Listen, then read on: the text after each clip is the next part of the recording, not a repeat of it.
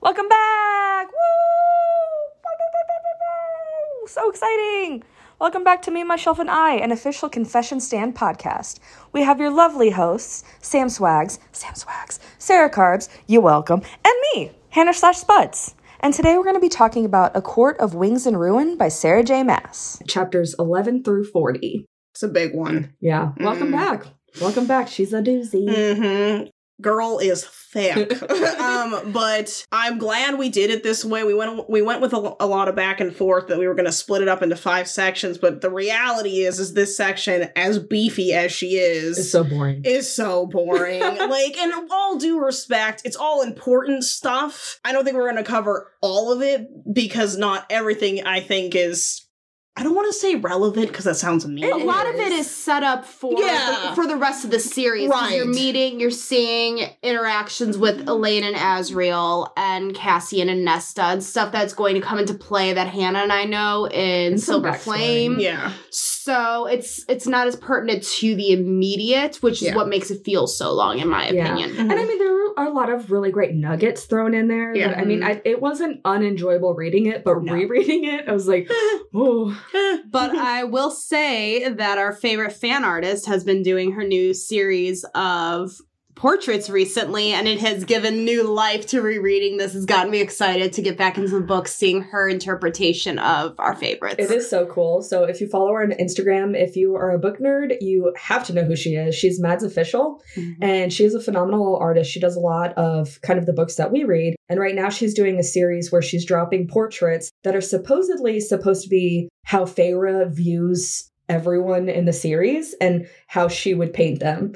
And I thought it was so cute. So she was like, everyone thinks Feyre's a bad artist. I'm going to prove them wrong. I think it's adorable. And I her descriptions of Feyre's perspective on all the characters has been just like so spot on too. So the end of chapter 10 is where Lucien and Feyre leave the spring court for good after Feyre, well, assaults I- Ianthe and she kills Brannagh and Dagdan, the niece and nephew of King Hybern. So, King of Hybern, King- because we don't know what his fucking name is. That's You know what? Yeah. mhm. that got me good. I That have was my a- thoughts Mhm. about all that. I We've think we talked- talked about it in the last podcast. I can't wait to do a whole other episode where we just talk about I have so Our many theories.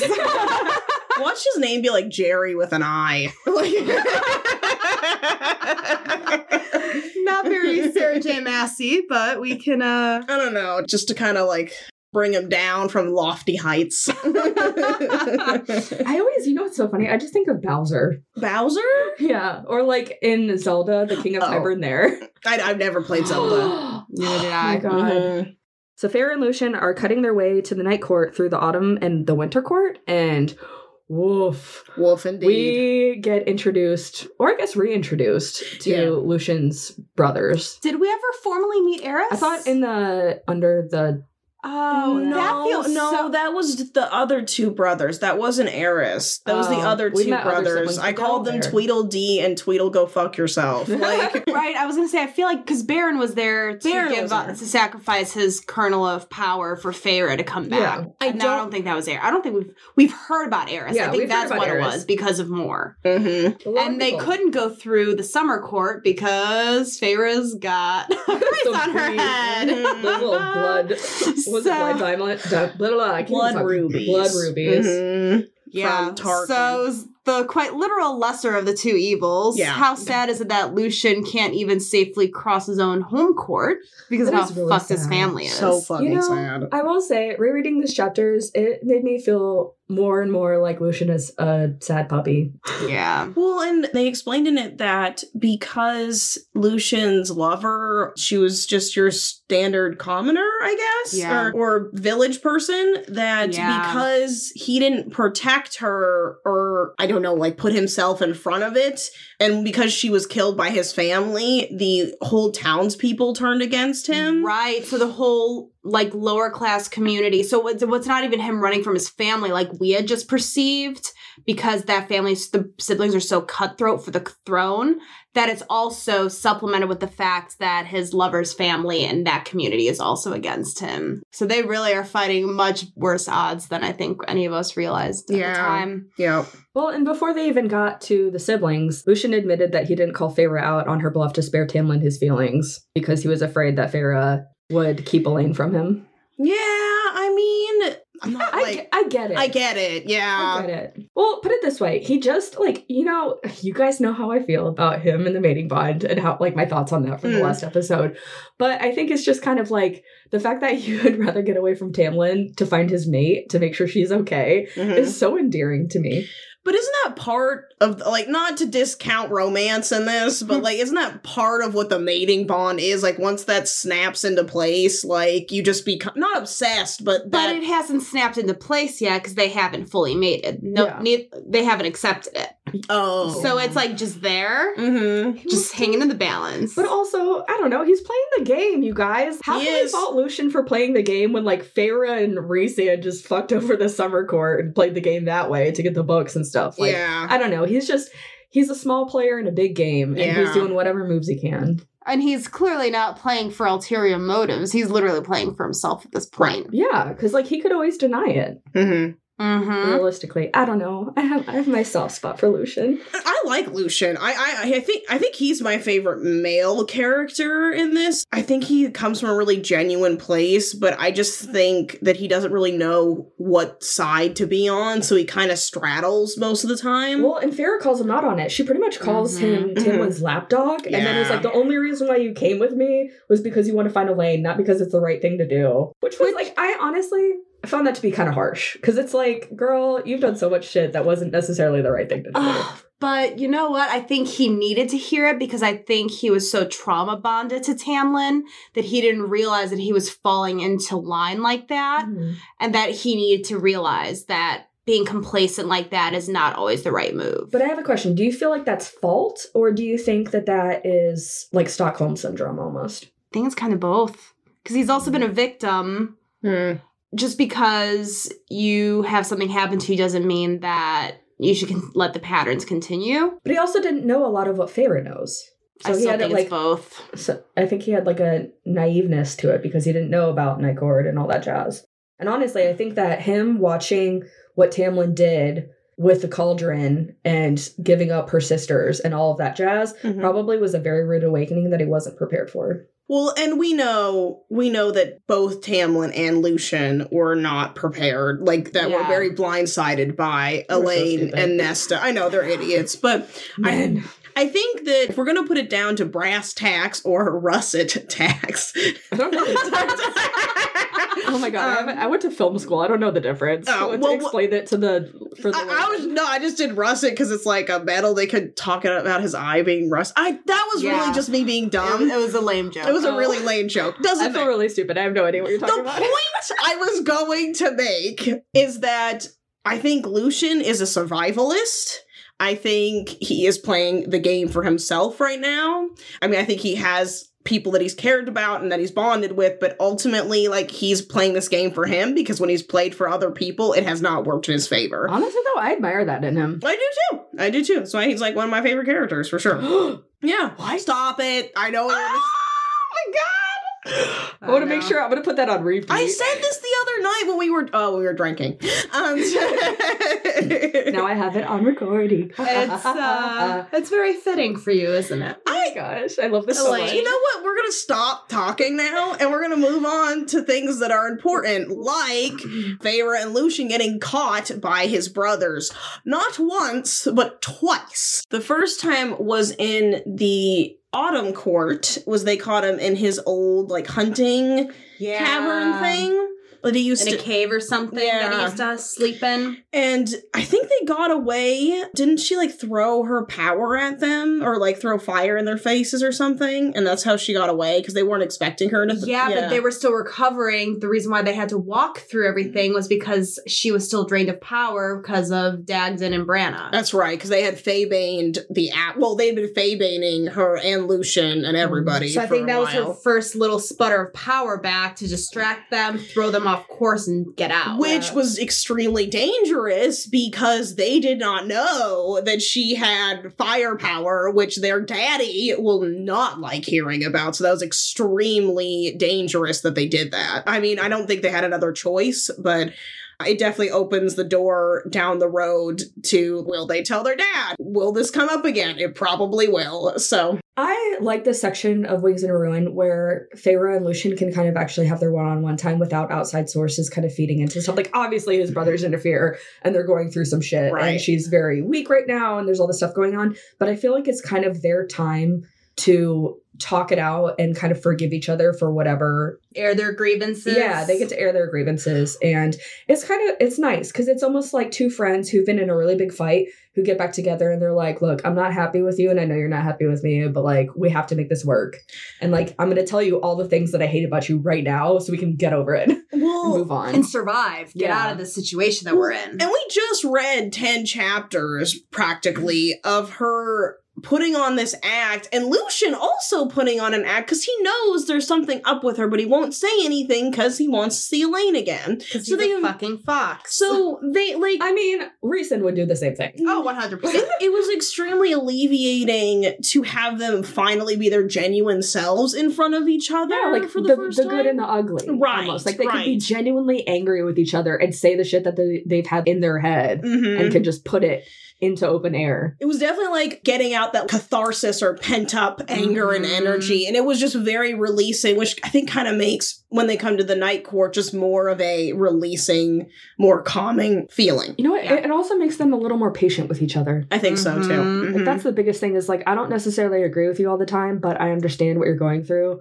And you're gonna have to have patience through all this. I'll do what I can to help, but I'm not gonna open doors for you. You know what I mean? Like I'm gonna give you the key to the doors and you gotta figure out where they are. it just makes me so sad because I feel like when they do make it to those back to the night court, oh, back for Feyre to the night court, there's kind of this era of what next? Yeah. What do we do with him? How do you feel about like she's gonna defend him to an extent to everyone else because of their mm-hmm. relation because they had a relationship before Yeah. Tamlin fucked it up. She's not gonna let that just completely fall to the wayside. And I think they all commonly don't want to keep a mate from his mate. yeah, You know what I mean? true. Like, but also she's we'll get into that in a little bit. Um, Well, and I think Rhysand has sympathy for Lucien considering he was in a very similar situation. but you know what? They handled it really well. They set Mhm. boundaries. hmm And they like- kept him, and it's not like they kicked him out or were going to abandon him or do anything that he didn't deserve. I don't think. They just Mhm. didn't roll out the red carpet for him. Right. Right. Which I think is completely fair. I think the other harsh part about that whole section too for Lucien, I don't know if you want me to jump ahead or not, but was I think this was Lucien's first time letting it sit in that Feyre really doesn't love Tamlin anymore and that she genuinely is cares Honestly, about and loves Rhysand. That's a good point because she doesn't. Mhm. She he didn't know about a lot of that, and there's no way that he would have known, especially with Rhysand's history. yeah, like his history and kind of his reputation for mind control and stuff like that, and not knowing that Feyre necessarily could do these things, and only having kind of slight glimpses of it when they Mm. were caught training that one time Yeah. in the woods. He he just kind of lives on a hill of naiveness. And not by choice, but he also, I think, is one of those types of people where he'd rather pretend that everything is fine than admit that things are wrong and he has to question everything that he's ever known. I always wonder because we don't really see much of Lucien after he gets to the night court. He's kind of off doing his own thing. And then he has his own mission. yeah, and then he, and then he and then he leaves to take to do his own mission, which we'll we'll talk about in a bit. But I, I often wonder, like, if he regrets it, if he misses Tamlin or the Spring Court. I mean, he saved him at a pretty low time, and I, I just I, I often wonder. We don't we don't really get to see that side of Lucien, or or maybe he's just more concerned with establishing a relationship with Elain, or You know what? He might, though, after seeing everything that happened in the cauldron or with the cauldron, he might see Tamlin finally for a totally different being than he ever thought he could. Yeah. So maybe maybe it's kind of both. Maybe part of it is it's almost like when he goes off on these tasks, he needs to busy himself so that he's not kind of hovering over Elain, but also grieving over his friendship with Tamlin Yeah. and realizing that a lot of that was built up as in his head as a fantasy and it's Mhm. not really what it was. So I don't know. I think it's good for him. Yeah. But he also has to rebuild his whole life. Yeah. Possibly a new court for him to have to bounce around three court. Like that is so unheard of. You know what? I think that's why Lucien really I have a sweet spot for him because it's almost like he's an abandoned dog that doesn't have a forever home and he's trying to figure out who's going to be his new owner, I guess. Mm-hmm. I, I hate to say it like that. I don't think he's that submissive, but I mean, he's not welcome in his home court. He's not welcome in the summer court. He's not welcome in the night court, even though he's there. Like he doesn't feel welcome He's tentatively he Yeah. he's given an, an open door, but yeah. to stay if he needs to, but they don't care if he leaves. You know what I mean? Like he doesn't really have a place of belonging. But I think that is foreshadowing for something we'll talk about after the High Lord meeting, because I think there that is really interesting and an important part of Lucien's journey You know personally. I'm gonna go ahead and say it. I hope that in the future, one of the I know Sarah J. Maas loves to do her character redemption stories. I hope Lucien gets his time. Mm-hmm. I do, I do too. Whether it be with his mates Or with or hmm because I mean, honestly, I, I put I pointed out that there is a section early on that talks about kind of talking about what happens that it is possible not to match with your mate and hearing them talking about that in the book we haven't seen a failed mate yet And we need to. so but i mean but ser- uh, but seriously, so it's like, is this going to be the cautionary tale, the opposite side of the mating bond? You know what? I'm gonna be so sad. I'm so sad if Lucien is just. You know how there's some characters who are tragic from beginning to end. I just have that gut feeling that he's gonna be that character, or he might sacrifice himself or do something for the greater good to finally do something for the right versus being like the shady fox who's doing stuff to survive. And I will be so upset if he is just the tragic character. I just don't think that's Sarah J. Maas's MO. Mm-hmm. I don't think She, so. she hasn't written it yet, so like who knows? But looking at all of her other stuff, though, uh, most of her other work has such a nice little bow to most things. I can't. I think maybe that could be more of Tamlin's arc, uh, which would be much more satisfying for him to, and then be like, all right, maybe we can not hate you by the end of this. You It's know like what I mean? Killing off Scar in The Lion King. Right. Sorry.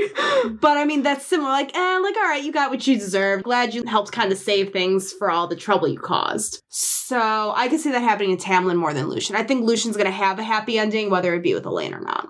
I don't think it's going to be with Elain. I want it to. Like, I genuinely want it to, but I don't think it will. I, I- Same. yeah. I feel the same way. I just don't see how they can recon or even connect at all with how much of a significant role he played in her. I mean, like it, her, it was a violating, traumatic Yeah. moment, and it ruined her life. it ruined her life and i just don't as much as i i think they would be great together uh, i think aside from that i don't see it happening Mhm. you know what I'd be curious to know, though? If he gets a redemption story, if we get to see kind of that gentler. It's almost like if any of the Fae were to actually be a human, it would be Lucien. You know what I mean? Yeah. like, he would be the human guy. If Mhm. any of the Fae somehow drastically could become humans all over again, it would, or for the first time, it would be him. And so it'd be so interesting to see if, like, through his growth and patience, he and Elain kind of come around. i mean i think it's possible I do too. I, I don't think it's going to happen anytime soon. I even consider like 100 years from now. But I mean, they got all the time in the world being immortal beings. But I also think that Elain has to, before she can even attempt to be mated to someone for all eternity, maybe she should get used to this whole Fae thing that she's in right now. Well, and technically, she's still engaged and her wedding's coming up. Mhm. yeah. So let's talk about how Lucien and Feyre make it to the Night Court. Yeah. So we did see them get caught for a second, and then Feyre sealed off the brothers, which is Eris and the two other ones. I don't know if they tell us the names of the other two brothers. There's like seven or eight of them. Yeah. it's so many damn brothers. All yeah. those gingers. It's Mhm. like the Weasley family. You don't know half Okay, we'll just say like Fred and George. What is it up So- with, you know what? What is it up with fantasy writers and making like the redheaded family have like a crazy amount of offspring? Do you think it's because redheads? It's just the polar opposite of redheads. Isn't there just like one redhead to a family? It's like an anomaly or Yeah, something. me. Mhm, I know. and your brother. He is more blonde now, but he he was a very big ginger. Technically, we're a genetic mutation, so we're mutants, and we're coming for you, bitches. Oh, well, I accept your terms. Would you like some easily burned skin and freckles? Mm. and very sensitive eyes and probably asthma and allergies? I've got the gene for you. Love to see Ooh. it. All right, so how did they get out, Sarah? Tell us, tell us, tell us. I will tell you. So they get out of Autumn Court, they go into the Winter Court, we have a really nice moment. They like find shelter, and then they're freezing to death. And they talk about Elain, and Lucien asks her if uh, if she's worth it. And you know, it's a really beautiful moment between the two of them. He's asking about her. yeah, like what's she like? It's cute. It's cute. It's it's Trey's cute. and you know, Um, Feyre's not feeling it. She's no. like, please stop asking me about my sister. I think I think she's compassionate about oh, it. Oh, yeah. you know, I th- I think she's a team. She's she's a real team player. Well, and you know what I keep forgetting in this whole series or in this whole section, mostly. I know I think a lot about Lucien, but I keep forgetting that Feyre has not seen her sister since the cauldron. In what weeks, almost months, and like she knows point? they're Fae, and, And like I- she doesn't know what like what they're going through, how it's been. They've just been thrown into the night court and are in these new bodies. Like she has no idea. what's like take on. care of them. And I'm gonna be a judgy bitch about that in a minute, but I I, I digress. I want to know about this. No, I was just gonna say like. I, because I agree with you. I think that's really significant. Her sisters just went through a traumatic thing. They turn into totally different things, and they their whole lives have been changed. They're basically kidnapped and going to a completely new place. They have no idea what to do with themselves. Well, they don't know if they and the first them. thing she does is bones Rhysand. like, check off the list. Like, you know, I will say that's not a very good sister. Well, have they been good Fair. sisters to her? No, fair. I mean, fair. fair, but Because that losing their mother and having the youngest child have to take care of a is fair. family of four is also very traumatic. I, Yeah. I, I'm gonna sit there and advocate for. It's just I don't know. I don't know if that would be my first thing, especially like feeling weak from battle and dealing with But- brothers and travel and stuff. Feyre has actually really bad timing with this stuff Oh, in general. stop. I mean, She's she did it again in this section where after they go to this battle in Adriata, Adriata, and she, you know, they're in the they're in the fields and everyone's dying, and she's like, you know, this is a great place to give Rhysand a blowy. Like, she just does not have really good timing. I just, in general, or she's just one of those twisted people where like death and depression just get her off, which is totally possible. not Savage Land. Wrong series, Sarah. I was gonna say we're like Poppy and Casteel when they're in the That's- carriage. Ooh, Honestly, I oh, Yes. carriage scene. but like I'm glad you guys like. carriage scene. There's an even hotter carriage scene in a different series. No, I just the whole having sex where people are dying around you does it is it was, it was that one oh my god they're notorious for doing this in the mafia books where the guys are like I want to have sex with you over this person's dead body and I'm like um no I'm a germaphobe I wash my hands before I go to bed not gonna happen you know what? There was that the first chapter of Hooked as well. Oh, like, yeah. yeah no so I was actually thinking about that it's it's you know what? We'll a whole podcast episode When I think about death and fucking, I instantly think of that first like page, the first page of the book. oh yeah It's they do start it off like yeah, I feel like that happens in Wretched too. yeah or pretty damn close. I need to find some new books to read It's the dark romance Are we- Oh my anyway, but how did they get out of there? We keep I keep trying know. to finish this. We so keep going. Winter Court, they're they're on a frozen solid lake, Yep. and it starts breaking apart because Eris has put his hand on the lake, and it is and he's warming it up. So It's they like are like boiling. hmm So they're like sprinting across the lake, and the other two brothers, I think, on the are on the other side Mhm. as well. And I think she uses some of her freezing power, like her snow power. She finally has enough power back. Yeah. So Eris gets a hold of Feyre and he gets her tied up and he puts this like fire band around her face or something like that. It was just close enough to where it like couldn't burn her, but if she moved around too much, it would. And he's like dragging her away, and I think the other brothers have Lucien, and then boom, Daddy drops in. It's Cassie and Azriel. They kick some major ass. Says, I don't remember the exact wording of it, but I think he kind of gives Feyre a look like, come on, babe, you know what to do. And it sort of like snaps her out of being, oh, oh God, this is over. And she's able to kick Eris, like, she's able to Oh yeah, get all away her training with Mhm. Cassian kind of kicks into gear. Yeah, and she's able to get away with him, get away from him enough so that Cassian can move forward and do some damage. And Daddy Cass. yeah, Daddy Cass and Azriel takes care of the other two. And that's when there's the High Lady reveal too. Finally becomes known outside of the inner circle. Right, right, Well, they knew, right? Well, the inner circle did, but uh, the reveal to the autumn court. Oh, that's right, because because uh, Cassian says, "Get your hands off my high lady," which is like, And then Eris is like, what? Mm, say it again, is there? And I don't remember if they've discussed this politically. Can other high lords? Is there like a line you can't cross when it comes to high lords and stuff like that? it technically isn't a, a war. yeah. Oh, So he pretty much was like, if you put any damage on her body, you have just started a war with the Night Court because she is the High Lady. Boom, boom. Ba, ba, ba, ba, ba. I mean, it would still probably mean a lot, even just being mated to Rhysand too, like Yeah. fucking with his girl. But it's just that extra like icing on the cake of it. Yeah. I do have to say, as they escape, I definitely, and this is more for like the future, but I definitely lulled at the fact that it was as carrying Lucien out. That's I was like, yes, let's start this tension off right. I can just see them holding each other but looking in the opposite direction. Lucien keeps having to hit his eye, so it goes that way. Oh,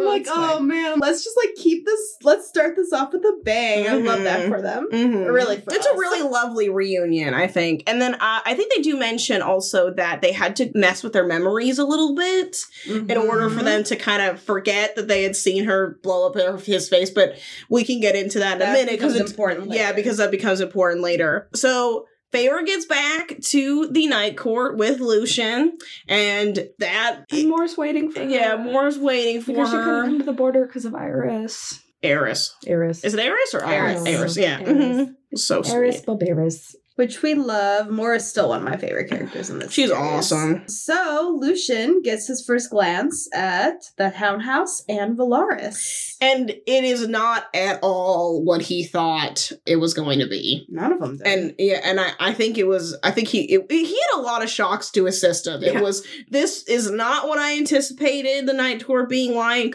Well, because he thought it would be like under the mountain. hmm And then of course like the realization of Feyre and Rhysand and how they're they're actually genuinely in love and it's a genuine accepted mating. It's not him mentally messing with her, you know. Well, and he meets all of the inner circle finally. right. And it's super interesting. So, do you remember how he introduces himself to Amren? He was scared as fuck, if I remember correctly. that was a wild reaction. Yeah. That she was like this folklore told to kids growing up. hmm Who the fuck is she? Who is Mhm. she? I'm so annoyed. Like that's we will talk I about. love Amren. I don't. Ugh, we'll talk about it But he later. also didn't use his last name or his family name. yeah. Which goes to my point. He feel he's like a homeless dog. Mm. He has no family. hmm what? I said foreshadowing. So this is also when, thanks to I'm assuming Az's spy work, we find out that Tamlin is SOL. Mhm. she she fucked his shit up good. Well, she made him look so bad, so everyone just pretty much deserted him. Honestly, I'm not about it. Mhm. And then Ianthe went into hiding. Anthe went into hiding. Mhm. Um, Tamlin's sentries abandoned him after abusing the wand. And uh, most people have evacuated the spring court. This will ultimately have really bad consequences. We'll get into that in a minute. Bad Yeah. consequences from For real. hasty, For real. hasty decisions from the night court. You don't say. Let's just keep burning each solar or not solar courts. All of the courts. Yeah. Mhm. Ah, Let's keep burning these bridges. Yeah. idiots. Ugh. I mean, sometimes Rhys and Feyre think with their heart and not necessarily their mind. Mhm. Rhysand's like, don't worry, I'll sacrifice myself for us all. this is a solution to everything. I, j- I, j- card. Rhysand's insecurity makes me And hero complex. in hero complex makes me furious. But also, I, we didn't even think about it, is that the last time Feyre saw Azriel and Cassian, they were both on the verge of death on their own mm-hmm. ways. Yeah. So for for Cassian to be there with his wings, that he is healed but still reworking those muscles, Yeah. it was a huge deal to see. Honestly, but what you know what? So like I know you mentioned earlier where he kind of gives her a look and he's like, "Hey, get it together. You Yeah. can handle this or whatever." I think seeing him healed up uh, to the extent that he was was kind of Mm. like a. I feel like it had to have given her more energy because she might have been thinking the worst and not knowing what the state is, and so it's kind of a relief. So it's like, oh, you know when you release stress and you just kind of move on and you have this burst of energy. Mm-hmm. It's that. Yes. Also, Jurian went back to Hybern. Yep. Yep. Yep. I don't know how I feel about him. I still don't know. I feel like he's that's the one I think problem I have with this book is just I don't there's so much backstory about him and not a lot of information about his current motives. He's just all over the place and it's really hard to follow because he's not constantly present. Do you think that Sarah J. Maas would ever do a whole, what do you call it, like a novella solely about Miryam and Drakon? Oh, like a prequel type No, deal? not even prequel, but like current what's going on in their world before she brings them back into the. She has I, my understanding is two more novellas and one more full length I book. wonder if one of them is going to be them. well, because I figured the The next next be important. the next full length has to be focused on Elain and or Azriel, I think. Yeah. then I think one of the novellas is probably gonna be more and whatever her side story is gonna be. And then the other novella could either be Tamlin or something else, or maybe Lucien or something Mhm. with that because well, we'll get to Tamlin later, but yeah, his story is kind of funky too after a certain point, in my opinion.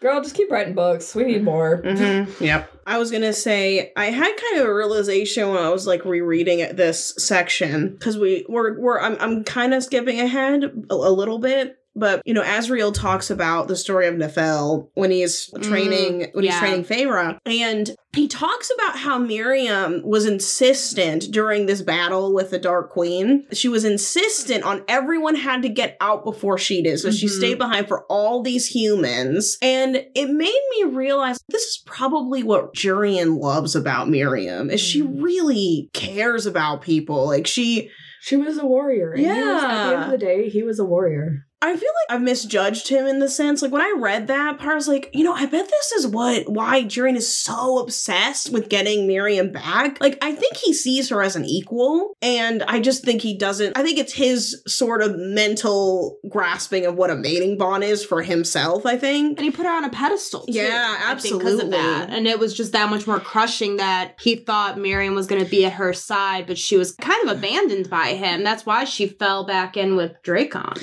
You know, I I actually keep meaning to ask you guys this because this is something that's kind of bothered me. I've always wanted to talk about it, but I I feel a little insensitive. So. One of the things when it comes to Miryam, I don't know how long a half Fae would survive, uh, but I'm assuming longer than a human. Yeah. I just when I see these like half fae or like human fae relations, like it's not gonna work. You're gonna outlive this person, and I wonder. Not that I'm saying that Cassian gave up. Like I know he's really hard on himself about not saving Nesta from becoming a fae, and not that he's anticipating being with her, but we definitely saw the makings in the last book of their sort of chemistry if there's sort of a twisted gratefulness to Nesta becoming a Fae now. Honestly, yeah. Mhm. I agree with that. I think don't. I don't. It's never said, and I'm not. And I don't want to assume that Cassian, if he, I'm not gonna say like if he wasn't completely damaged like he was, or, or completely hurt the way that he was,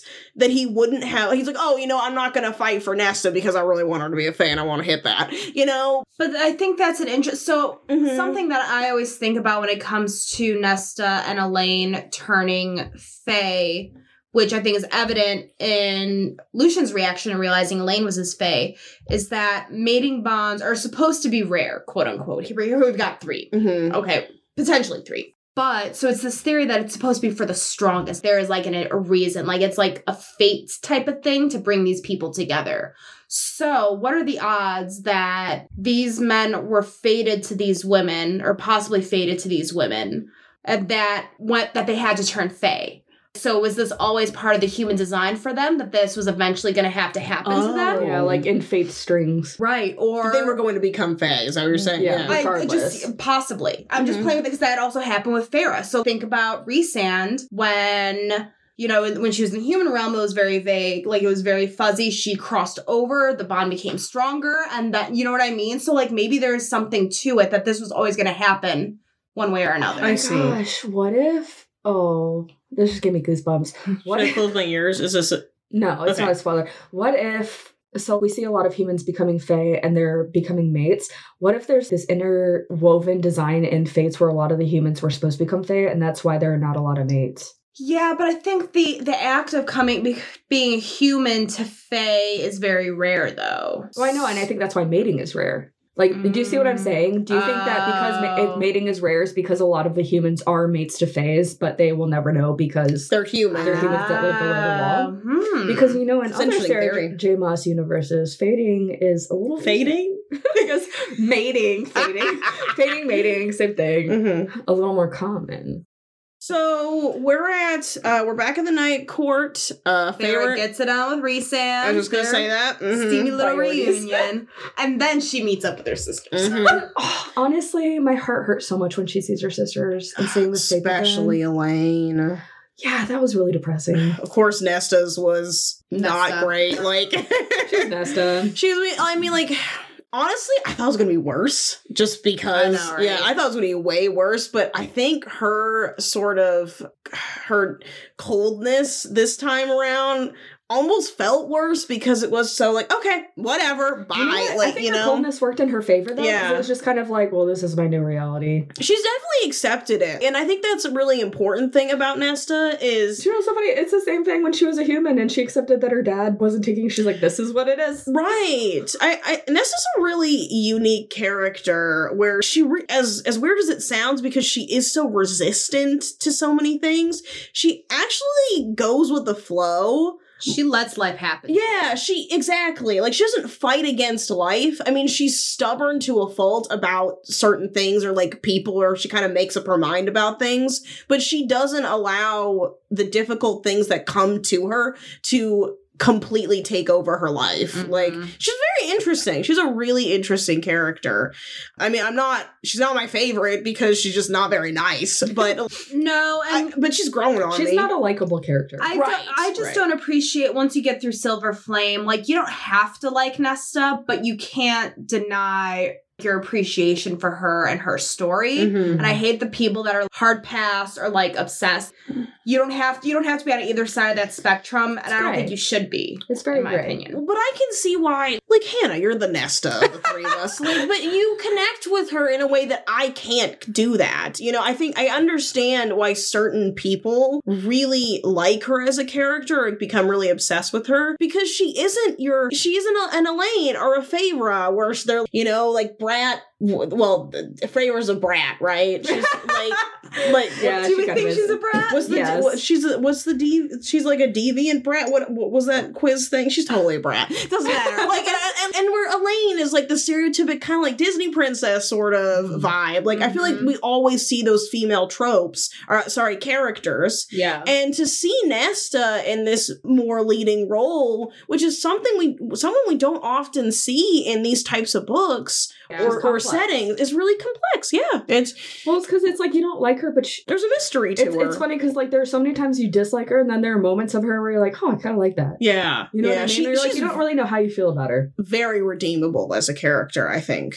Very very redeemable. And and and I, I mean i'm looking forward to getting to know her more through these series. I'm looking forward to her to like soften up a little bit but yeah no i i It's a long I, I don't I, but I'm, I'm like it's a good thing she's immortal because I know it's gonna take a minute. So like I just got all the time in the world. Yeah, you exactly. might relate to her stubborn ass though. I, I, I do I mean I do in many ways like the person who doesn't like change. I am just saying, I am just saying that I appreciate her. I don't, I, but she's not likable for me. Yeah. But yeah, but I'm gonna be really stubborn about that. How about that? Well, I'll be a Nesta about fucking Nesta.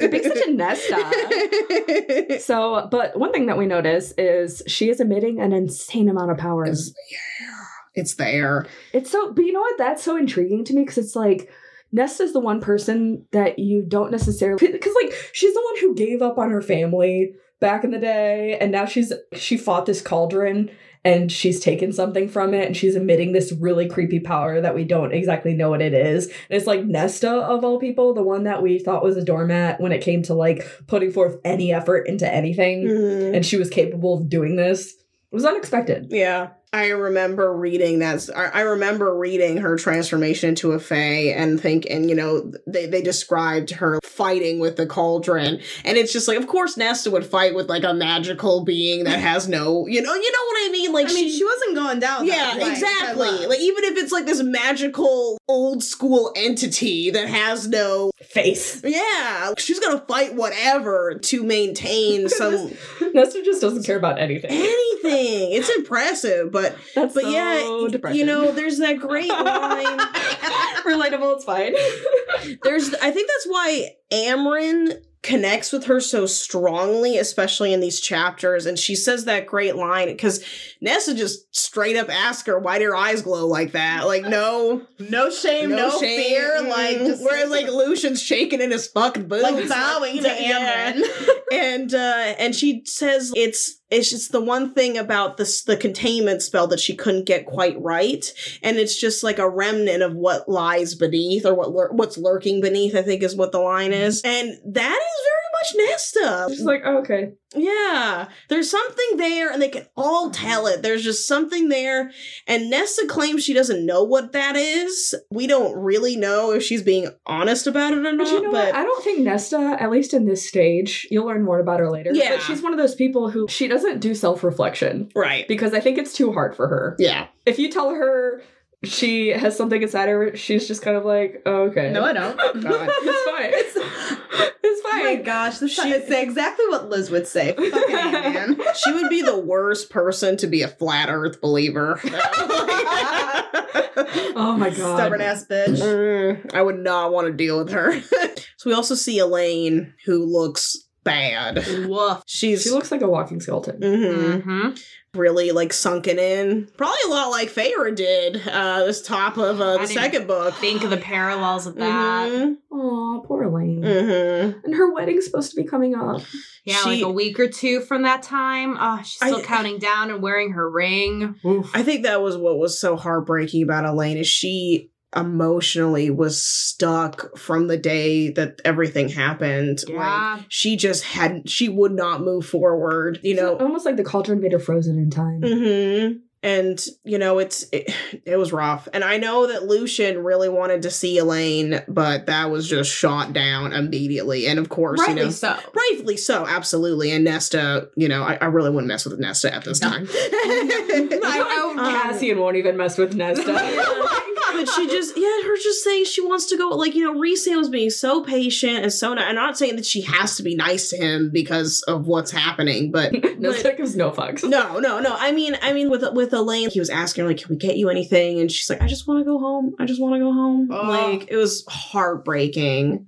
So, ugh, like it, I I got I got a little choked up reading it Well, yeah, and then Rhysand kind of gets involved to keep Lucien away. hmm they let him stay close by but he's not allowed to see her They're working on a system of Yeah. making sure Elain is in a more stable place before letting them interact, which definitely needs to happen because, I mean, who knows how she's going to survive at this point. yeah You know what's so funny? Lucien in this situation, it's not like he's a prisoner because he can come and go as he pleases, but he's also kind of a prisoner in the same sense. I know, right? Where That's it's like it's a weird, a weird gray area. Yeah.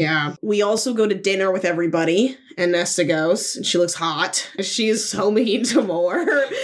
so, like, But wait, I love the line right before that Mhm. where because Rhys decides to try to get a, a meeting going with all the High Lords, and then Cassian says about Nesta, "I just can't stay away." oh, okay, because they're flying, and and uh, Feyre's asking him about Nesta. And, like, what's with that tension? and Or she's like, oh, oh, she's she's being a fucking like like She's a meddler. What do you call it? Yeah, yeah. she's being a fucking busybody. She's being nosy, and she they were you know, it's it's sad to see how much Cassian blames himself or like still holds responsibility for what happened to the two of them because he so much made him compassion. for yeah, and it- he he's felt so guilty that he didn't do anything, even though he's like literally no wings, like which we know is one of the most sensitive parts of Illyrian's. bo- he's Illyrian, right? Mm-hmm. Uh, Illyrian's bodies, and he's like stabbed and bleeding out and dying, and he still thinks he should have done something. Like it was just, it was, it was, it really showed a different side of Cassian, I think. And then of course his just like can't stay away from Ness is just. What's funny is that when we were looking at the pic- the new pictures of the inner circle, Sarah didn't realize that Illyrians don't have pointed ears. Oh, I did we it. had a whole conversation. I had no it. idea. I thought like, everyone. what's wrong with his ears? I was like, no, Illyrians don't have. I was like, those they are so dumb. Not the pointy ears. What an idiot. nope, that's that's that's a choice. no, that's there. That was always there. I, I just never paid attention. He has such like flowy hair, so I just never. That's true. I I, was always distracted by his man butt, if I'm being honest. I was distracted by all Everything of him. else. I don't like. wings. You guys know how I feel about man buns. However, Cassian. he can his can stay. so it's revealed at this dinner that Miryam and Drakon are they're on this island called Creta. Creta? Honestly, I don't even know. Okay. Well, anyways, they're on this island and they went to go see them for help with this war because they had this whole legion over there and it was deserted. It was no one was there. The whole place was in shambles. So they don't know where Miryam and Drakon are. I mean, they assume that they're hopeful that they're alive, but th- we just don't know. And we should clarify that this race of Fae have feathered wings. They're Mhm. not the Bat Boy wings like the Illyrians that Seraphim? They're called Seraphim. Mhm. Yes. hmm so they're a different race of Fae, uh, but a flying force that could be super helpful in this fight against Hybern. Yeah, so they're uh nowhere to be found. Yeah, not a Mhm. great start. Also, Rhysand, Feyre, to much to Feyre's dismay, was poking around the human continent to figure out where the queens were and seeing what Hybern's up to, and she like loses her shit. that was kind of funny. Well, I think knowing again, knowing Rhysand's hero complex, of course, he was gonna do it. right? If he had gotten caught, he would have just been like, "Take me, take me for my people." Like, you know what? I'm gonna defend Rhysand. y- no. The boy needed No. something. He needed No. something to do to keep himself busy. Fair. so he's going to sacrifice him. Actually, you know what? This sounds like a very Rhysand thing. oh, well, yeah, that's fair, especially because they weren't able to communicate the way they wanted to. Granted, part of that was her being poisoned. Mhm. We learned, but yeah, I would be going crazy if my newly minted mate was in enemy land. And you uh, can't go there. I would be losing. And then I still kudos to Feyre for not having to fuck Tamlin in that time too. Like that, I did not understand how she was gonna pull that off, and she did. No, chef's I'm like kiss. so impressed with her. in his Mhm. Love that for her. so then also they kind of talk about why Hybern is so siloed from the rest of the continent and the Fae people. And I made the note that it kind of gives uh, Hitler pre World War II vibes. That they're in such a low point, they're so separated from the rest of the world that this leader comes in, promises all these great things, talks about they'll never let humans be seen as equals amongst the Fae ever again and that they're just brainwashed and the propaganda, like you said. Yeah. I also think about the Civil War a little bit here when it comes to how humans were a part of their infrastructure and how they played a big role in I mean slavery Labor. and, and and labor Well- and to now lose that workforce and have to do I mean I know it sounds elitist but they've lost all of that and they feel hurt by it I mean in in their Yeah. own way and I agree with you like Hitler's one of those people who definitely took advantage of of people's perceptions that were already like bad around Jews and Mhm. gypsies and Well, stuff like that. And And, you have to also take into like know. consideration the population that d- wasn't necessarily for anything, but had to because of situations yeah. Mhm. or Yeah. like where they lived, Or forced Yeah. into it. Yeah. It's Uh, like my life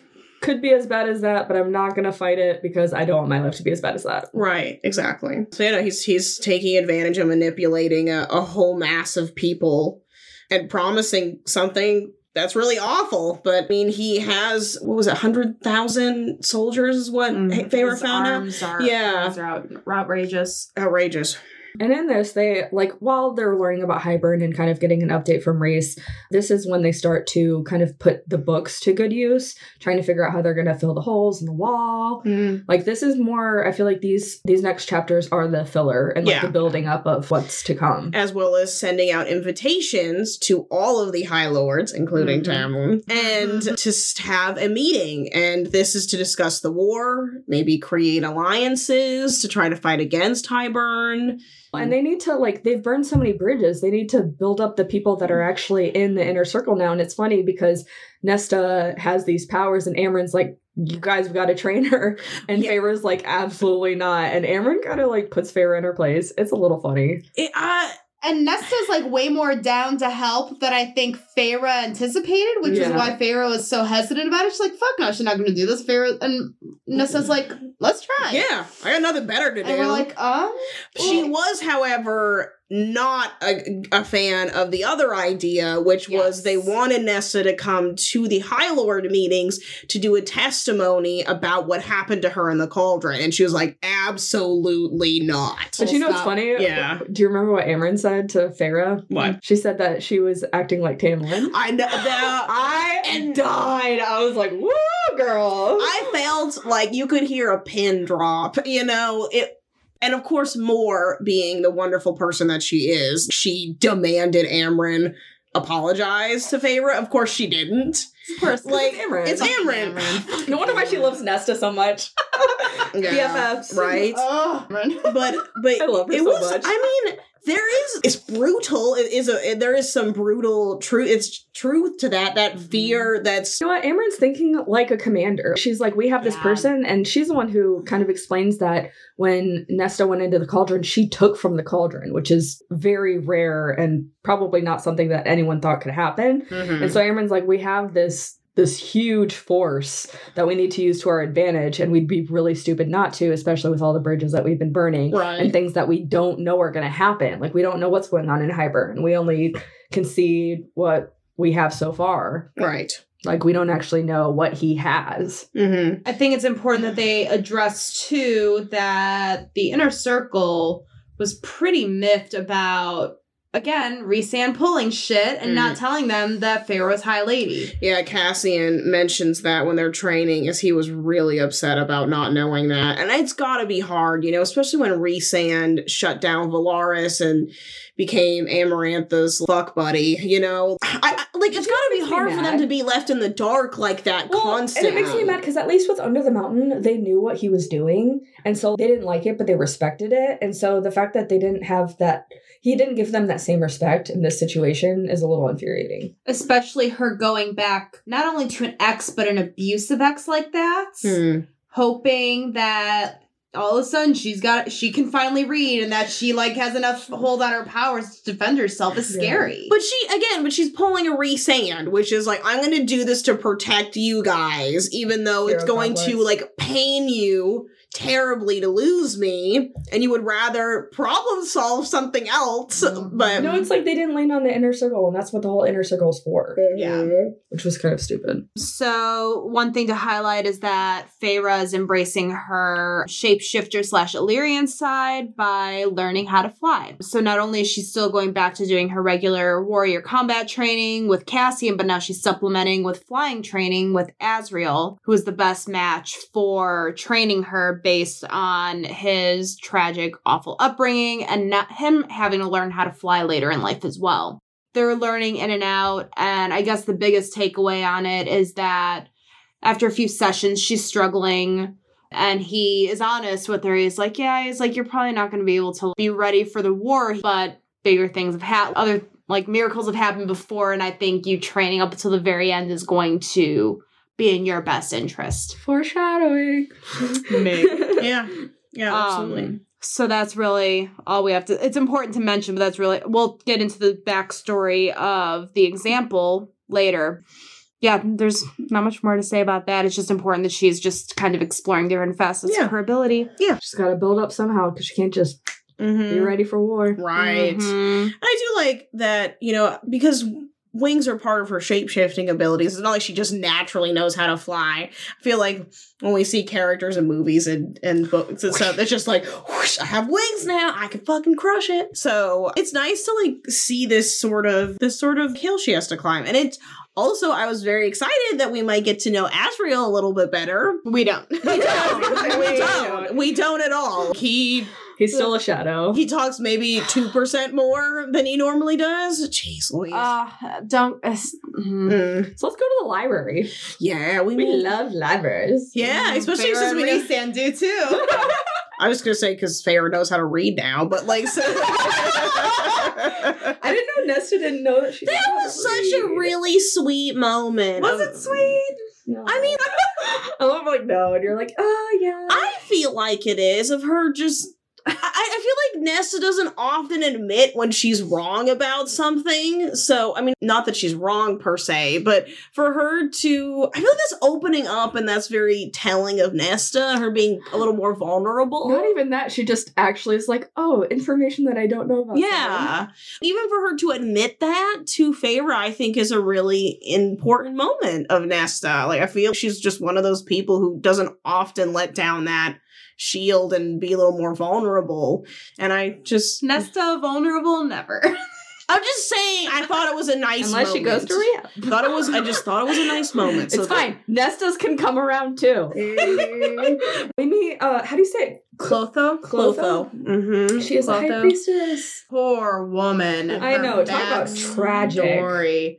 Of, uh, so she was assaulted by men and they mangled her hands past the point of even magic being able to fix it and they cut her tongue out. So she couldn't tell people, like, who did it. Not that she, even though Rhysand could have gotten it out of her head, she refused. She didn't want to. You know what? Kudos to Rhysand for not going into her brain. But you know, I think they found it because the men bragged about it, didn't it? And Yeah. Right. more and more But- hunted them down. But Rhysand didn't violate her more by going into her head. Right. Mhm. Which And I really love the symbolism of the library being that sanctuary, even for Rhysand, him understanding people needing a safe space. We can keep talking shit about Rhysand's question, moral, morally question. I don't hate Rhysand.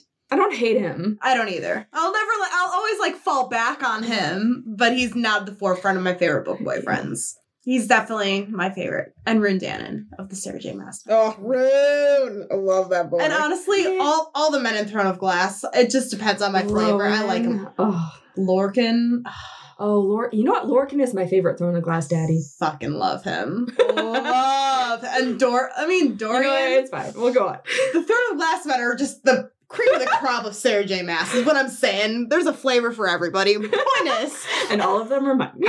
exactly the Neapolitan of Yes. book boyfriends. Love it. Anyway, so that they, was distracting. and they were doing research for one in the library exactly? Just more cauldron and wall More stuff. com- yeah, more I gotta figure out what the hell's going on. Yeah, There's only so much of those shady ass books that talk back at Feyre, Feyre are going to give them. right. But the symbolism of the library being a sanctuary and that being really important for Rhysand to give his people, I really love and appreciate from Mhm. him as a survivor of abuse like that. Oh, and we should talk about so one thing that is kind of glazed over is that there is this creature that lies at the bottom of the library. Yeah. Which is like, okay, and then on to the next chapter. It scared the shit out of Cassian. Like he got one look at that thing and he like right back up to the top. Like It scared him more than Nesta did. That's Mhm. bad. His threshold is high, Yeah. but that creature is high. Nesta, creature of the deep library. Mhm. and then uh, well, they decide to go to the bone carver again. yes, to ask for help with the war. because their idea was why don't we tap into all these crazy magical motherfuckers, see if we can get them on our side. Mhm. So all not a bad like, idea. weird Amaran characters. Let's Yeah, it. I mean it's valid. I I thought I Ancient AF magical Honestly, thing. It's funny because I think I feel like it's so powerful to reach out to these ancient beings and stuff, but also I feel like they were grasping at straws because they have nobody else. Yeah, like, at I mean, They're on the struggle. well because it's just like how are it's uh, they're probably lucky they got them in prison in the first place. I know, Honestly, I just right? love how they're like, we'd rather go back to the bar, uh, the bone carver than to spring court. Seriously, that doesn't work out. It's fine.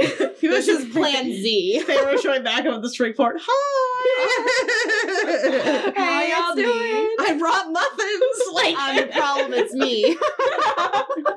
so they go back to the bone carver. Mm-hmm. And what's really important, which I think there's going to be a lot to talk about in the later books, is that the prison is, we learned about on an island outside of the main continent Oh. of Prythian. Like Al Alaskar. Alaskar. Alcatraz. Alcatraz.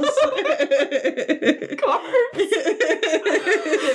No, I don't feel so bad about the. What'd you say? The russet. Oh, the russet. I said, brass tags, I said russet tags. We were talking about Anyway. So I think it's really important to note that we kind of go into the history of the prison, that it actually used to be it used to actually be a functioning island with beasts and creatures and even high fae used to live there. Mm. Which I think foreshadows things that we've talked about, which we won't go into right now. But then they get down to the bone carver, and this is the first time that Feyre pieces together that the little boy she's been talking to is her firstborn.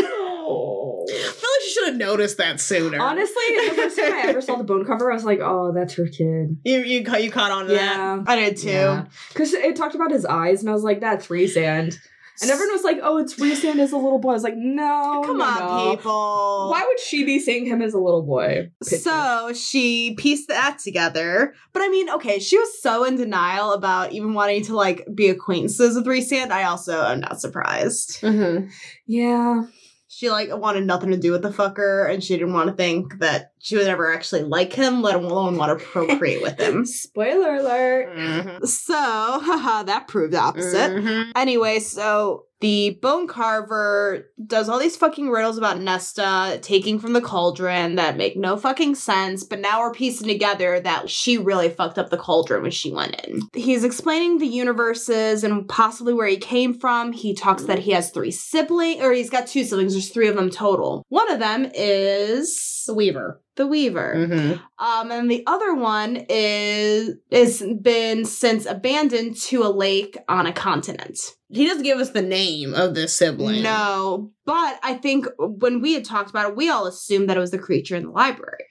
Yeah, no, it's I like don't the other think it is. series. No. this is crossover. I, feel, I don't think I so. feel silly. It's I did not catch the whole lake thing. But we all, none of us But did like, though. if you read the other series, you're like, "Oh, okay." especially well and we'll get into it later but it's, i think the ending of this book made led us to believe that in my opinion we'll Mhm. talk about that later but yeah, that's an unpacking for a crossover episode. hmm So after all these like ri- talking and riddles, doing whatever the fuck the bone carver does, he finally gives out his price to help out with the war.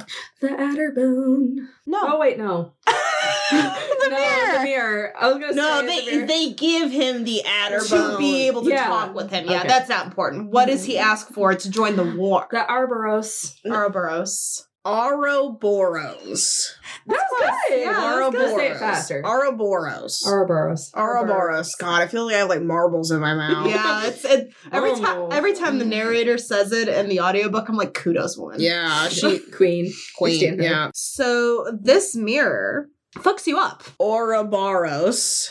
I, I messed it up. Ouroboros. Ouroboros. Ouroboros. Uh, whatever. God, it feels like I'm like being sassy. Ouroboros.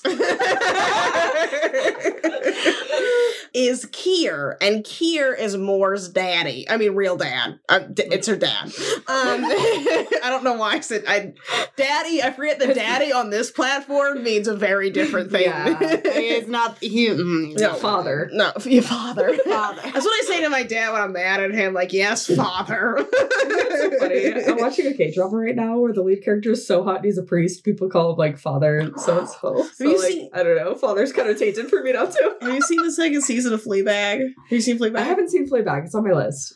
Anyway, Okay. back to the podcast. If you see Fleabag, you know what I mean. So anyway, he wants this magical mirror that Keir will tell her, like, yeah, you could have it. Good luck. Peace. So then they do more research and realize it's pretty much a fool's errand that the bone carver sends them on. So then they come back from it a little excited, but also a little dejected because it has to Oh. do with Keir. We also learned that Nesta's death. Hmm?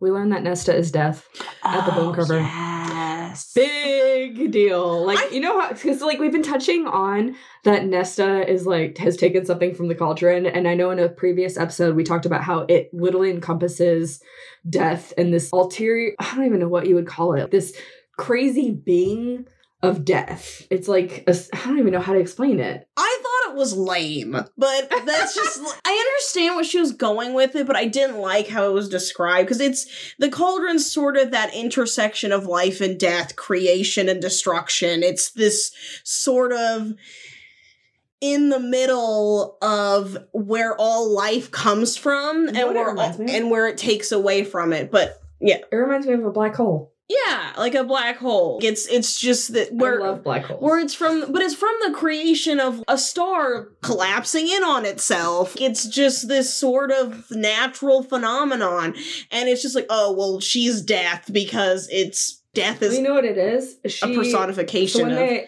what's interesting is like when you say it like that, I think that's something that gets overlooked when they say she took from the cauldron. It's almost like she's become part of the cauldron. yeah i definitely got that vibe I know it sounds weird, but it's like she took the cauldron's identity a little Yeah. bit. Little thief. Mm-hmm. It definitely, I think the one thing that's important to note about the cauldron is there is a personality there. There is, Is like there? Thought and there is, It's its own character. yeah. Because, Not that it's like got a personality, but it's its own. you know what I mean? Like, but it has thoughts, it has wants, it has frustrations. I, I guess is, is Mhm. not it's not the word I want to use, but I think it's important to note that there's, like you said, the the, the cauldron has a has is a character all on its own. So yeah, we learn about all that. They come back. And We Elena spewing shit. Yeah she makes a really interesting comment that says, I can see so far now, all the way to the sea. That is scary. Mhm. Elain, something is wrong with you and your little depression. yeah. I don't know, which is also just not a characteristic of Elain's personality. No. Like she I know that she's very depressed right now, but to have her say something like that, I don't know, it just it you know what's so funny? Her saying that though made her such a more interesting character 100%. because now she, there she has this complexity to her that she never had. No, and I love it. I love I'm it too. So excited to see because it they kind of pieced together after some incidents that she's a seer, Mhm. and that's so fucking Which cool. is like it's so amazing for Elain because she was such I don't want to say it. She was such a dull character. Well, Sam and I have talked about this at length that that Elain is sort of a copy and paste personality Mm. here, Uh, and that's unfortunate. She, you know, Ness is so specific of a character, whereas Elain is sort of fill in the blank sometimes. And what I was gonna say is with the whole seer thing, you know, it kind of reminded me of Game of Thrones. no Ophelia in Hamlet. Have you guys Hmm. ever read the play? It's been a long time. she, you know, she goes first Hamlet goes crazy, but he does that intentionally. Whereas Ophelia goes crazy somewhat unintentionally due to his craziness. Long story short, she kind of goes on these like babbling sort of things.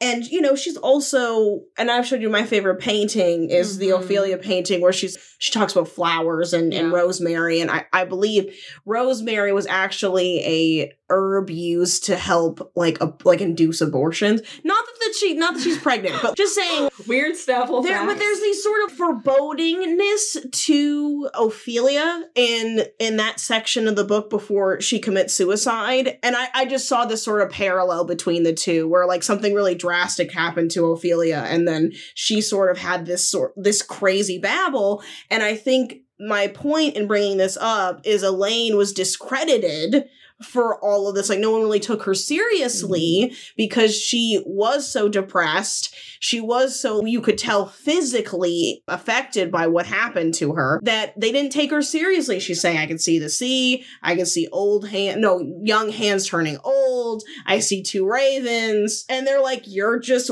really depressed. you're just really depressed and delusional and they they thought maybe something happened to her in the cauldron which uh, the opposite of what happened to Nesta. Right. So where They Nesta think it took took, from her. right, Nesta took from the cauldron to the cauldron, bit back and took from Elain. and she finally leaves her wound. No. She does. Well, actually, and that was because of Lucien. Remember, they have him go and Mhm. talk to her because I think the healer told them, like, oh right, they got her checked out. Yeah. And like I mean she's okay. But the heal- probably got her brain. But he was like, he'll know what it is. He's a mate. Mates can tell these things. Have him go check her out. He had his opportunity. and he tells them, and it was so sad because you know Elain instantly recognized him. She's like, "You were the one that was there," and and he, you know, apologizes for what happens. And Let's be fair. He didn't actually do all that. no, he didn't. But she doesn't know that. But she doesn't know that, and she's still upset. But he tells them that she needs to get the fuck out of the because they're in the They have a whole floor themselves, which is also has access But- to the library, and that's how Lucien and Elain ran into each other or but whatever. they're on the hill, right? They're not They're because the House of Wind. The correct. House of Wind, They're yes. not in the townhouse So anymore. they end up taking her to the townhouse, and she actually starts to get a little bit, little lively. yeah, a little livelier. Yeah, she starts getting out of her room, going to the garden. Actually, Azriel takes her to the garden the first time they come out. And you know what? I'm going to play devil's advocate because if she really is a seer, I think her ability as a seer and his ability as the shadow singer or whatever is a really interesting pairing because he's the only one at this point taking Elain seriously and, the, and those cryptic messages he realized there's something to it that no one else has tapped into yet Honestly, I think it's also a personality trait though, because he he's so used to being the wallflower that she's a literal flower Oh my god. stop it! hey, I'm team as Lucian. Just Wait for them. yeah, I'm just kidding. Nope. The fan art is wild. Anyway, let's moving on. It's fine. I'm like, I, I never considered it, and I'm like, you know what? I'll consider it. But I like. I think I quoted this that as isn't the ravishing type. We'll see how that. We'll see how that passes. You know what? I think the boy's freaking sheets. I'll, I, I, I am like, I, I would bet money on that. I'd put a couple dollars on it. Man, if you think Silver Flame gets It's the quiet like, ones. It's the quiet ones you need to look out for. I'm just saying. I don't know. I, I, th- I think, I think Az is a freak. But and you know what? Even Farah agrees that Az and Elain would be a cute couple. I think he'd be I very just think that generous. they'd be better mates. mm-hmm. Yeah, she's she's like She doesn't hold totally. that back. Julie is digging with Rhysand about the like, why can't they be together? And like, She just wants, uh, you, but it's kind of creepy though because Cassian and Azriel are his brothers, and then to be hooked up with their actual sisters, that just seems very incesty. I love it. you know what? it felt, it Stop! felt, It's not. it felt like super high schooly to me. Yes, Honestly. I bet. Yeah. But I still love it. It's I mean, I like, I love Sarah it. J. Maas and her bow. And of course, you know, it's it's it's just I don't know. It's, it's just it's very Emma of of, of Feyre. to- Yes. like I'm gonna be matchmaker. Like I'm in love. Everyone else gonna be in love. yeah. Because she's digging with Cassian and Nesta, and she's like put planting the seeds. like you know, no, she's like well, totally. Feyre also goes into Lucien's mind and finds out that that's how they had an en- encounter in the library. Oh right, because they were creeping to make sure that everything was going okay. Yeah. And yeah, Lucien just stepping, walking on those eggshells around her is so hard to read. Mhm. Well, they Um, thought he was gonna take her. She genuinely, she was concerned that he might, Yeah. yeah, take her. But I don't know. I don't feel like Lucien. I personally didn't feel the way about Lucien. Maybe I didn't either. I, I don't know. I thought that was a little dramatic. Yeah, for I, I don't think he would. Feyre being dramatic? Well, no, I think honestly, I think it's a load of bullshit. I think she was genuinely curious and just Oh, yeah. like she just knows. nosy. busybody. She's a little busybody. She's a little nosy. She's a little nosy Nelly. So Yeah. then she finally, fi- her morality finally kicks in. and is like, fine, I'll never do it again. Yeah. That's like the second or third time she's done it to Lucien specifically. I Yeah. know. She is like, you know, what's so So- funny. She feels like she has no boundaries when it comes to him, which is kind of messed up. yeah, Yeah. it's it's it Little is Miss messed up. Do-Gooder. So these next couple chapters are pretty heavy. Yeah. In regards to the Court of Nightmares, and we really see Rhysand's true colors, in my opinion. Mm. And yeah, who wants to start? Well, I'll start because you guys can fill in unless you want to go, No, Sputters. Okay. So they go to the Court of Nightmares. The whole purpose of this is to request from Keir to use his forces for this war with Hybern. Based Well- on previous Yeah. agreements Right. for the night court on who rules what. And isn't it also to get to the Arbos? Right. well, that's yeah, that's sort of secondary, and they kind of slide that in at the end. Yeah, But that, happens. They that that supports That- that, but the goal was they were trying to rack up their armies right now, and Mhm. based on previous treaties, the Court of Nightmares is ki- still kind of its own entity Right. that functions outside of the rest of the Night Court. Rhys so gotta Rhys- show him boss. Well, and Keir certainly, after the last time they were in the Court of Nightmares, if we remember correctly, Rhys messed up Keir's hand pretty bad Mhm. because he called Farah whore. I Isn't can't- this also when he finds out that Farrah's the High Lady? Yes. officially This time, yeah yes. if it- uh, this time around she wasn't the first time around he she, she was just the Or- person who yeah the person who succeeded Oh, because if they Yeah. come back and there's only one throne, and Rhysand's like, "You won't make this mistake." That's again. right, she- There will be two for us. she sits on the throne he sits on like the arm of it Mwah. love it. Power move. Let's go. and there was what like three or four people who were trying to reach out to her mind oh, and God, she and she just yeah she told them what's what i tell you Well, we find out that Keir's sympathetic to Hybern. Wait, Keir asks if he wants if he's going to sacrifice his army, he wants access to Velaris. but it's restricted i mean let, let's Well, but no, but But he doesn't want Velaris for himself. He wants to do it as a middle finger to Mor, who ruined Keir's life. Ooh, those damn women Damn wanting women. autonomy. I want to be bred like cattle. How dare she? So then, Rhysand, knowing that Keir was going to have some type of, was going to try to pull something, ropes in, of all people, and might we add, Mor Cassian and Azriel are, are all in this meeting along with Feyre and Rhysand, brings in Eris. Yeah. i'm getting emotional right now And just like knowing obviously there's a lot about Mor we don't know but what we do know is how she, i mean we know she was beaten terribly she was engaged to eris she fucked cassian they called off the engagement she was beat to an inch of her life and Eris did nothing, and Azriel was the one who found her. So we know those details of that. And, it's- Eris doesn't necessarily, because it's confronted, he is confronted about this when he shows up.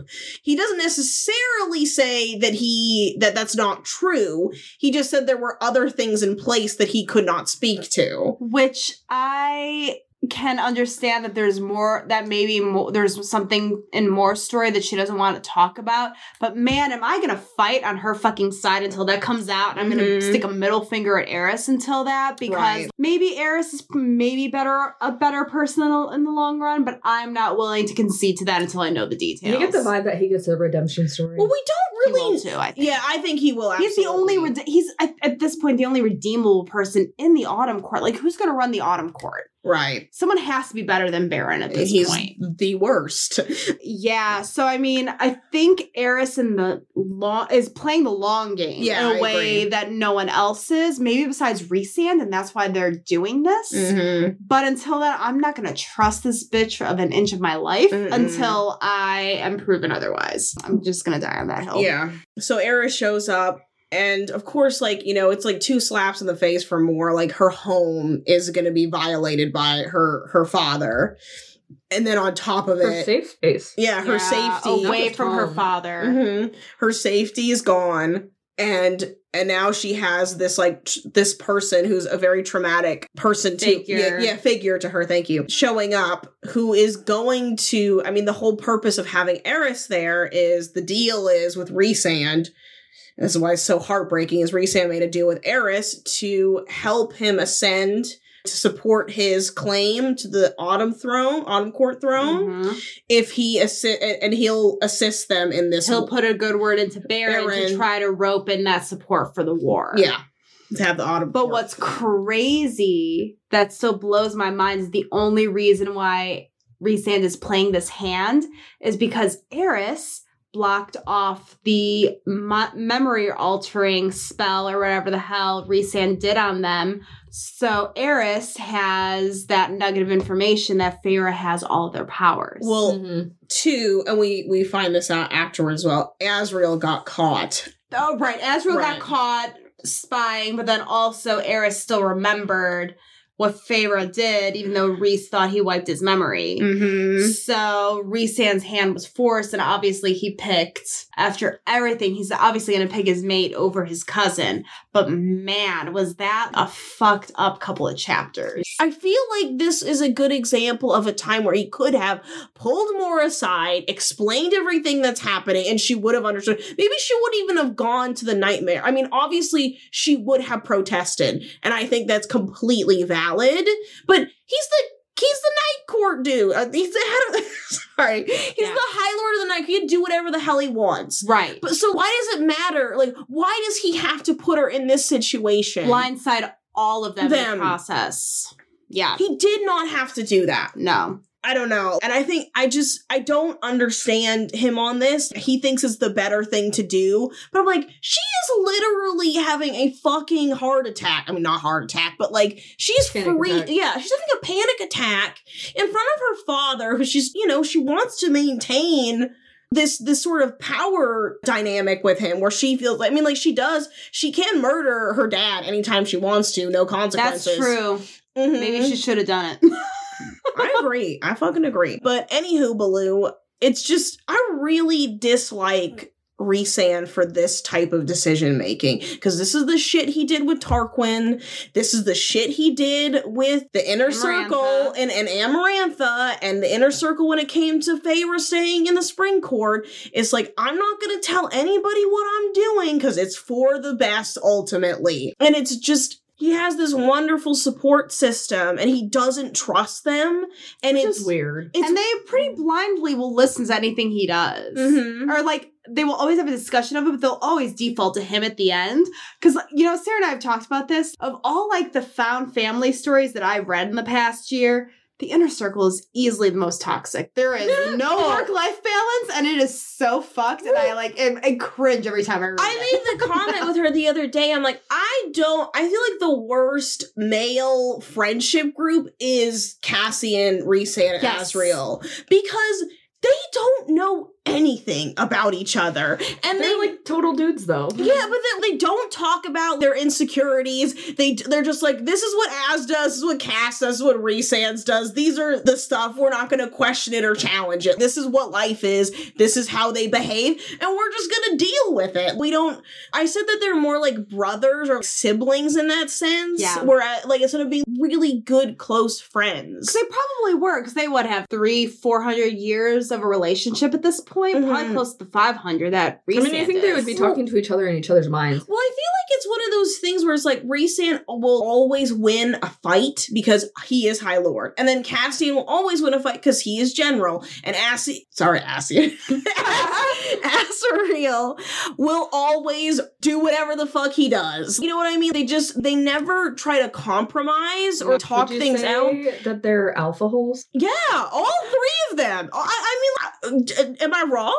Sorry, we gotta move on to the Oh, next sorry. section. I'm sorry. I could I could bitch about this all day, but I'm just saying they're very toxic. Yeah. All of them are very toxic. So then Amren, you know, is like, why would you do this? And they have a whole to do about it in the townhouse again once they get back. And Mor is devastated, as she Mhm. should be. Also, Keir does they do ask for the Ora Ouroboros. Ouroboros.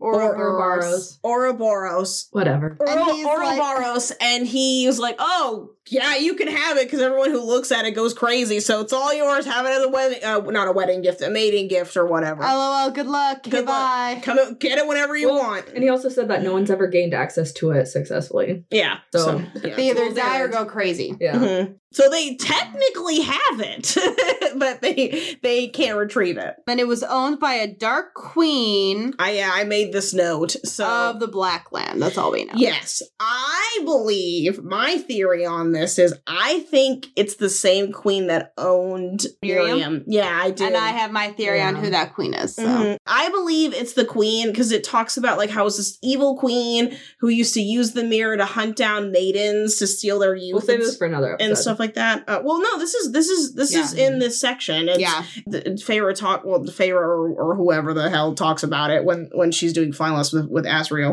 and they do the whole Nephelle story which is very interesting but yeah I know I, I do think it's my theory is it's the the queen that owned Miryam at one time and and started that battle. Sorry, you were talking about Mor's very upset. Mm-hmm. And Amren kind of calls Rhys out on his bullshit. Mhm. Um, That's why I like Amren. But then they Fucking they turn it back on Amren and they revealed to her that they went to Bone Carver and she was very upset about this. They asked her how she became herself, like how she turned more from- fucking riddles. Yeah. I mean, that's a little invasive question. No, it Where are was. you from? Well, i i exactly. These were things that again they never asked her about until and- they needed until they needed to know. And she was not willing to talk about it. I mean, she did in her own way, but she says she had to sacrifice who she was to turn, like, to contain and and become something different. And she didn't have like human emotions, can like uh, attachments and things like that and and like she does now so she Mhm. doesn't know if she were to change back how that would affect her relationships with them so we don't know Firebird in the sky. mm-hmm And then, you know, as in Pharaoh training, he kind of tells her that cute, uplifting story of the little, what, Seraphim that could essentially. she had a malformed wing and But and she they were saved smaller. the world. So, she didn't save the world she said Miryam but yeah she's yeah she did which Mhm. is essentially their world. Yeah. So that was a really cute. I'm sure that story will come into play later because Mhm. they all allegedly lived happily ever after. So hopefully there will be a full circle moment with that. And the the quote of a greatest weakness can also be a big strength. that's Um, their Nephelle philosophy is what they said mhm, Mhm. in the Illyrian war camps. So no one is ever truly discounted when they go through it because of that. Right. And then we go back to the library. This is also where Nesta tells, we, we just talked about this, how she tells Feyre that she didn't know she was reading. I, I thought this was a very nice moment, but we can feel differently. At the, the library, they are attacked by two ravens, and these are lackeys of Hybern. Mm-hmm. So Hybern is in Velaris, which is not good. So there and Feyre can't reach out because the uh, the the library's warded. It's protected. Feyre decides because she's with Nesta, she's got to protect Nesta as well, and they're coming for Nesta.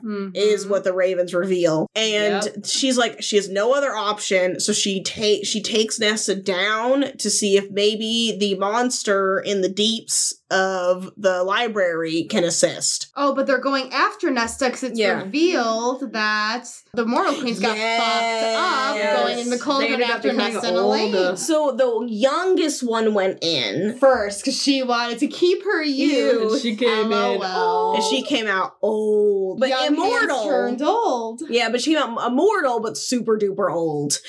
So she, Freak the rest of them out. and they were like, nope, not going in there. So she has a vendetta against Nesta. She Well, has. You have to also explain that it made them old because Nesta took from the cauldron. Right. And this was my point about the cauldron being a character in, in, Yeah. an, ex- an extent. For it to lash out like this, to be feel jilted to an extent, Mm-hmm. just kind of that was the point I was trying to make is is that sort of behavior Yeah. suggests that the cauldron has more knowledge than we give it credit for, or at least that I gave it credit Sure. credit for. So they're after Nesta, and we do run into Bryaxis, Br- Mhm. Bryaxis, which is the monster in the deeps of um It's Bri- Bryaxis. Bryaxis, I'm sorry. And she's the monster in the deeps of the library. And I say, Feyre really dodged a bullet, you know? Like, she could have made a much worse deal. I know that Rhysand was a little grumpy about her having a new tattoo, He said but he wasn't grumpy about it. Yeah, at the he- end. he He was- was, grumpy about a lot of things, It's but his- that wasn't it.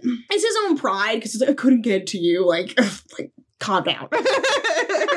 she has like six High Lord's power. She's fine. She has a deal with Bryaxis to attack the Ravens because her and Nesta split up. And she will come down and spend time with her. She wants company. So that's it. Yeah. Really good deal. And very vague, so it's not like it's Feyre that's beholden to her. Yeah, anyone she could- specific. she could send Clotho. She could, you know, and send a blind person. Who knows? Like, Reaxes just wants to tell their story. Mhm. Just so sweet. It's so sweet. It was really sweet. I mean, it could have got been a lot worse. So, Full stop. I mean, F- Feyre really dodged a bullet. So good on her. And then you know, we see Nesta again, and she's with Cassian, and and Rhysand also shows up, and uh, apparently Cassian, because he figures out what happens, he goes down, even though he's, He's scared. afraid of he's a, and he's afraid of Bryaxis. Like His he, high lady is down there. He's no, it's save- Nesta's down there. I think it's because Well, no, c- well, because Nesta's Well, like, no, uses- Farah's there, so then he keeps Yeah. going. Excuse. Yeah. Whatever. But it's like, came for it's just sweet that you know he shows up and she's like freaking out and and he she like goes straight to his arms and it's But she's like, no, for Farah, not she's for me. no, no go go down there go save her so no it was a I thought it was a very sweet moment between the two of them and then it was also here that Feyre realizes that Elain was predicting She pieces The- together yeah. the whole young hands turns old and the Mhm. ravens arriving Mhm. and all of that. she's a seer. And Azriel's the one who's like, she's a seer. He's the one that kind of puts a name to the face. Ah. and they ask Elain for more information to see what she can see and sort of take advantage of this ability. And it's around this time that Amryn gets a message from what's his name? Uh, Varian. Varian. Thank you. He the she, prince of um, Adriana. mhm, was Tar- Tarquin's bro- brother. cousin, I think. cousin sorry, sorry yes and he warns them that the Hybern is attacking the summer court so Feyre and Rhysand decide that they have to go to their aid. So we get the Illyrian soldiers. We go to Adriana, Adriata, sorry, and Mor gets her little battle gear on. We get to see real badass, the Morrigan, do some fighting, which is pretty cool. They go off to deal with the Illyrian forces, get them mobile. So then Mor and Feyre go off on their own, winnow in. They stay at the palace and kind of work their way through the palace to get that cleared out of Hybern forces. Um, but they are overwhelmed Mm-hmm. because Adriata and the Summer Court's already split up because they've been in the process of rebuilding all their cities post um, Amarantha. So only half of them are in the city, the rest are spread out throughout the court.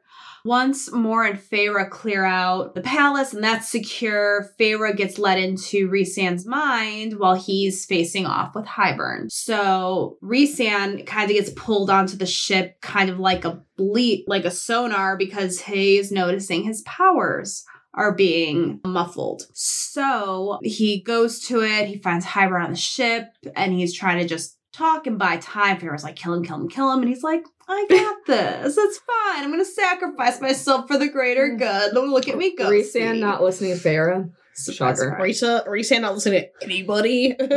For real. So then, who wants to say the twist? he was an illusion. Now you see me, now you don't. Which is so crazy. Let's talk about how powerful that man has to be to not only not be there. Oh, because Reset also tried reading his mind and there was nothing there. So You that was the first red flag. You know what's interesting though? Because like up until this point, I feel with Hybern, like in the last few chapters, I feel like the inner circle has had a few wins. And so you kind of underestimate the power of Hybern. And so this was kind of that reaffirmation of like, hey, no, he really is a scary big boss that you have to go against. Especially the timing of him breaking through the Velaris shields again. That Yeah. should have been reinforced after their first attack. Into So the library. Into the library. To- Extra fortified.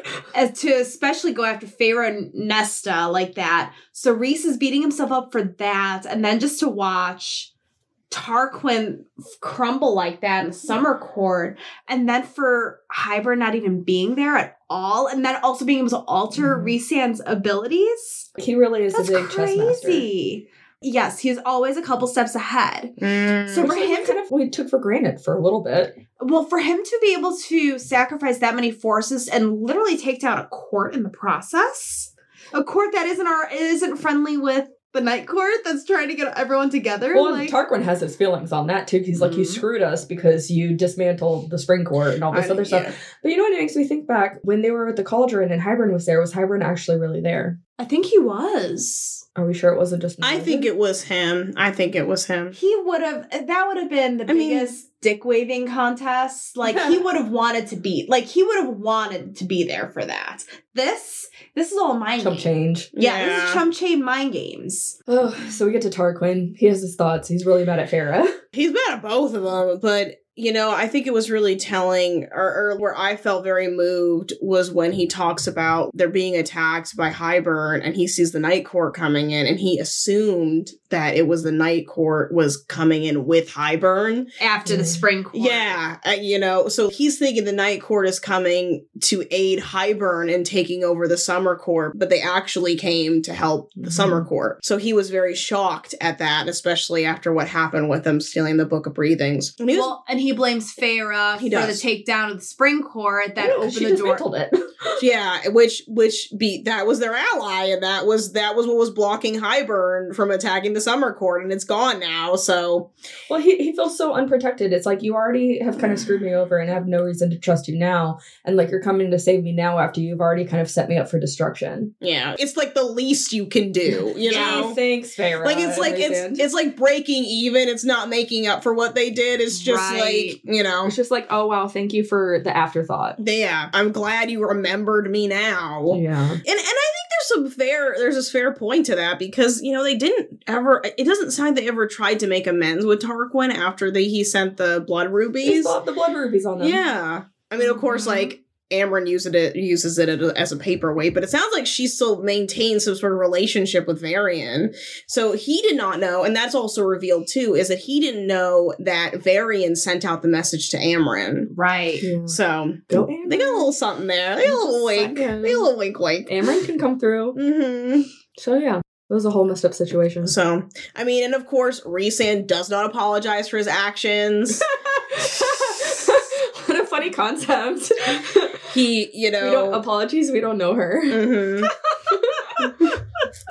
and Tarquin says, "Get the hell out." So, Mm-hmm. And then, with nothing else better to do, they go back to the bone carver. Yep. After that, because they don't want after after knowing the abilities of the Ouroboros, I Ouroboros. Ouroboros, knowing that they can't obtain it without going crazy, they request that the bone carver choose a different item, and he says no. And um, well, and this is also when Feyre realizes who he's resembling. which is Or is- no, Rhysand pieces Oh. together. sorry, Rhys. Because she right. figures it out with Cassian, but then Rhysand's there in her mind to be like, this isn't just This isn't what I is see. Yeah. Well, right, they know that, but then he's like, you just said it was a kid, not, you know. Mhm. Not a Our kid that child. looked like me and you. So it and it's just that if we survive the war, this is I don't know, it heightens the I guess Yeah. drama of all of it. But you know what? If we're going to talk about sappy moments, them having that moment, like, well, what does he look like? I'm just like, I love this for you guys. I hope you survive. Honestly, though, I would be kind of upset if I knew what my kid looks like before I even had a kid. you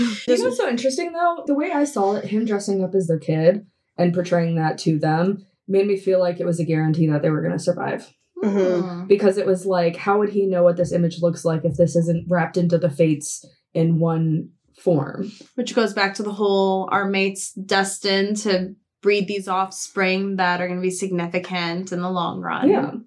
Anyway. Like, I don't know. I didn't see it as some foreboding, we have to win the war, this or like an incentive for the war. Yeah. I more solid of saw it as, hey, we're gonna get through it. I don't know who else is gonna make it through, but there's gonna be a baby. I was like, oh, this is so cute. That was this far as my brain went about it.